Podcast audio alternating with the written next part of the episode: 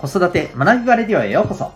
今日もお聴きいただきありがとうございます。子供の才能、思いを唯一無二の生き方へ、親子キャリア教育コーチの前城秀人です。指紋プロファイル、各種心理学、絵本講座、塾講師の経験などを取り入れたオーダーメイドのコーチングで、お子さんが主体的に考え、行動し、自身の答えを見つけて成長する、そんなサポートをしております。このチャンネルでは、共働き子育て世代の方を応援したい、そんな思いで、子育て、キャリア、コミュニケーションに役立つ情報メッセージを毎日配信しております。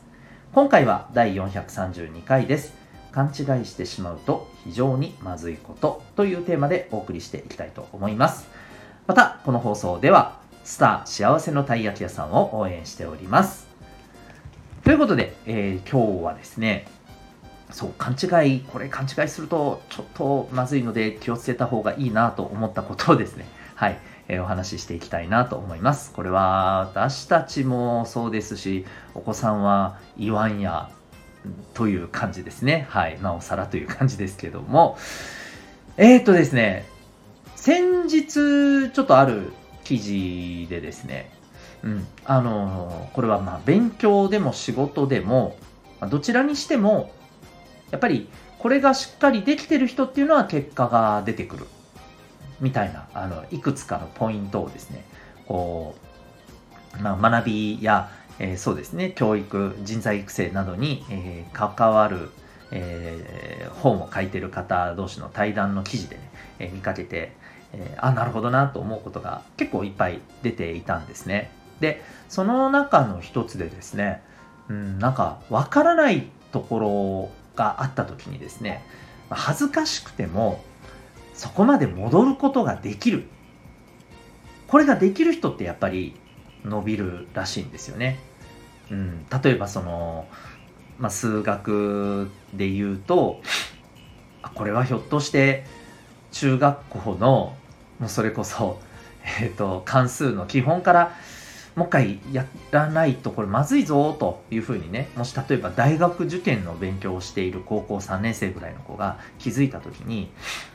なんか中学、いや大丈夫よ、わかるしっていうふうに、まあなんかちょっとこう、うん、なんかいけるんじゃないのって言って、えー、まあね、それを無視してね、そのまま、うん、同じ勉強でやろうとする人と、うん、これはちょっと待ってまずいんじゃないかとあの判断して中学の数学の復習を取るということに、えー、踏み切れるっていうこととやっぱりこの後者のあの人がですね人の方がやっぱりね、成績がちゃんと伸びていくっていうね、そんなところがあるよっていう話をされていたんですね。で、これはあの、私自身も、えー、ま、塾講師の頃とかですね、あるいは、ま、今、あのこのコーチングをベースにした、えー、親子のサポートをしている中で、ま、もちろん勉強について取り扱うこともですね、テーマによってはあるんですけど、やっぱそこでもね、うん、やっぱり同じようなことを感じるんですよね。なんというか、えっと、まあ、これはね、2つあると思うんですよ。自分がどこで分からなくなってるか、どこでまずくなってるかが自覚できない。うん、まあ、簡単に言うと、え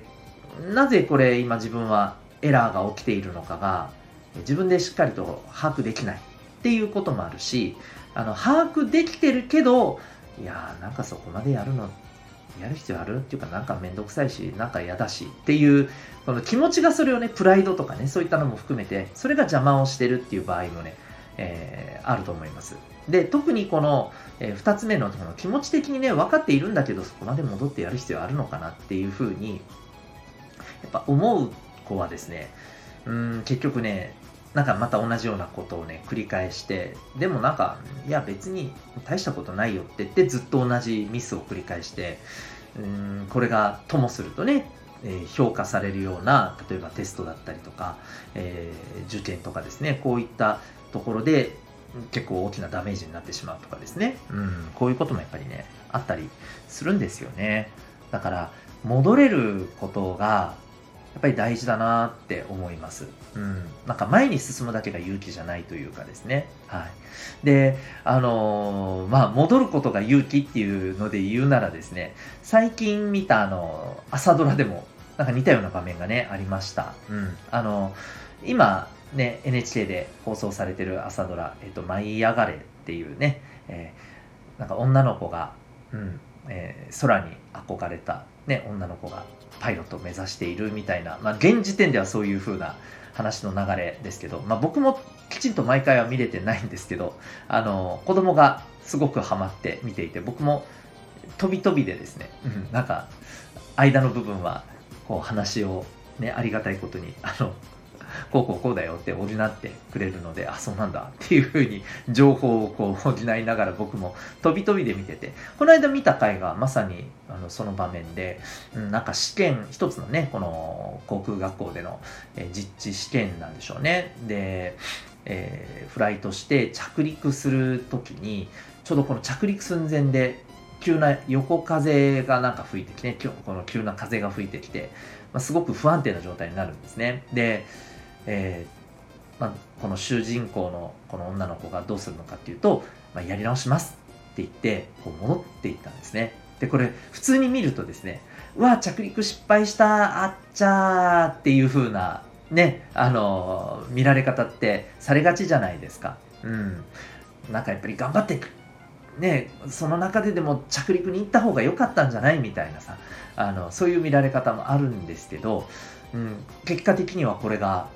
あのいい判断だったというふうに評価されて合格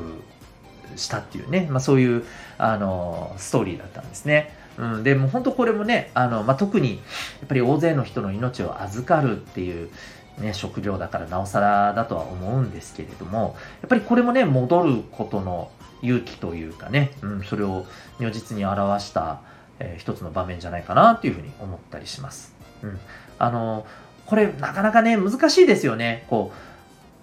なんか自分は今、臆病で戻って、戻ろうと、あの、ね、逃げ腰になっているのか、うん。あるいは、いや、これはっていうふうにきちんと判断した上で、勇気を持って戻るということをね、引くということを選択しているのか、ここってすごくね、難しいというか、こう自分の中でそれをきちんと見分けられるようになるためには、多分ね、こういったことを繰り返さないといけないと思うんですよね。まあ逆にビビって逃げちゃうっていう体験も必要かもしれないし、逆に、うーん、まあ本当にね、場合によりけりですけどね、ちょっと突っ込んでみて痛い目に遭うっていうこともね、必要だと思います。まあ、そんなことを日常の様々な場面でね、えー、トライアンドエラーをしながら学んでですね、でそれができた人がですね、まあ、戻ることのこの勇気というか、うん、引くことの勇気っていうすごく大事な力を持つに至るんじゃないかななんてね、思ったりします。はい。ですので、まあ何事もね、やっぱりこういろんな経験をお子さんがすることが大事だし、これは大人も一緒じゃないかななんてね、思ったりします。まあ大人はまた、えー、ね、まあ子供とはまた、その背負ってるものも違うし、うん、まあだからこそ、もう少しね、うん、まあ、一概には言えないかもしれませんけど、守るものがあるからこそ、まあ、引くということをもっとね、えー、重視しないといけないことが子供よりもね、まあ、きっと多いんじゃないかなとは思いますけど、うん。まあ、それでも、やっぱり、この見極めっていうところはすごく大事なんじゃないかなと思います。はい。ただね、もうとにかく前に行くことだけが勇気だというふうに、それだけでね、やっぱりこう、なんというか、うん、ずっと過ごしてしまうとですね、まあ、本当に引くべき場面で引けなくて、それがそれこそ大変なことになってしまうっていうね、えー、そんな場合もあり得るんじゃないかと思います。うん、だからこそですね、子供のうちに、えー、これは両方やっぱり経験をね、えー、ちょっとしたことからね、痛い目を見るっていうこともね、お子さんには、まあやっぱり経験してもらって、本当に大事な場面で、これは引くべきだと判断して勇気を持って弾くということもね、できるような、まあ、そんなお子さんのね、えお子さんになってもらったらいいなというふうに思います。はい。ということで、今日はですね、えー、ま勘違いしてしまうと、えー、非常にまずいこと、そんなテーマでお送りいたしました。最後にお知らせでございます。えー、子育て中のパパの皆さんにでございます。え私自身もですね、子育て中のパパの一人でございますが、え日々奮闘している、えそんな皆さんとですね、交流ができたり、ま、一緒に学べたり、まそんな、え場面が、場面というかそんな場があればいいなということで始めてみたのがですね、えお父さんのためのオンラインサロン、ともいくパパの学び場でございます。えー、サロン内ではですね、お父さんが、お忙しいお父さんが、えー、仕事の合間合間、えー、移動中とかですね、そんな時に聞いて、ながらで学ぶことができる、まあ、学びのえご提供をさせていただいたりですね、あるいは、えー、オンライン、対面、えー、両面でのですね、えー、交流の場を設けさせていただいたり、またはですね、それぞれの、えー、個別に、まあ、合わせて、はい、個別にお話を聞くことができると、ご希望された方に関してですね、はい、えー、そんな、えー、サービスもですね、え、そのサロンメンバーさんにはさせていただいたりしております。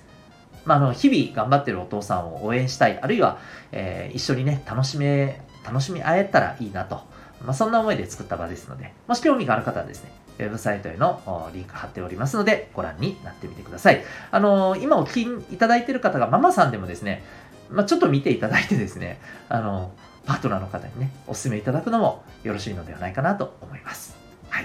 ということで、えー、また次回の放送でお会いいたしましょう。学び大きい一日を